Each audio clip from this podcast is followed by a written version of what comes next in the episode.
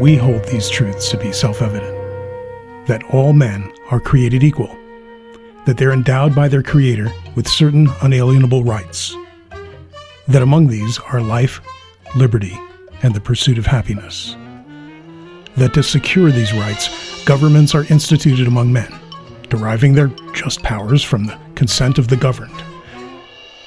That whenever any form of government becomes destructive of these ends, it is the right of the people to alter or abolish it.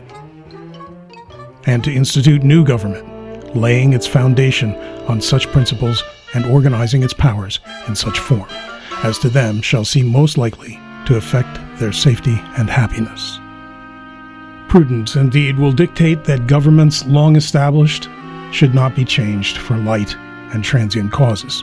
And accordingly, all experience hath shown that mankind are more disposed to suffer while evils are sufferable than to right themselves by abolishing the forms to which they are accustomed.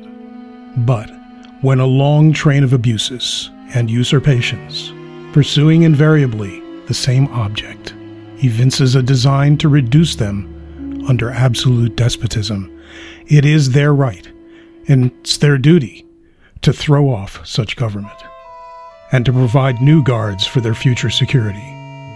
Such has been the patient sufferance of these colonies, or today's states, as such is now the necessity which constrains them to alter their former systems of government.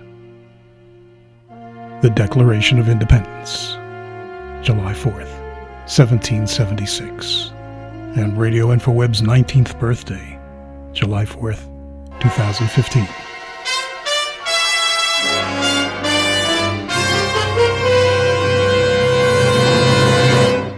radio.infoweb.net.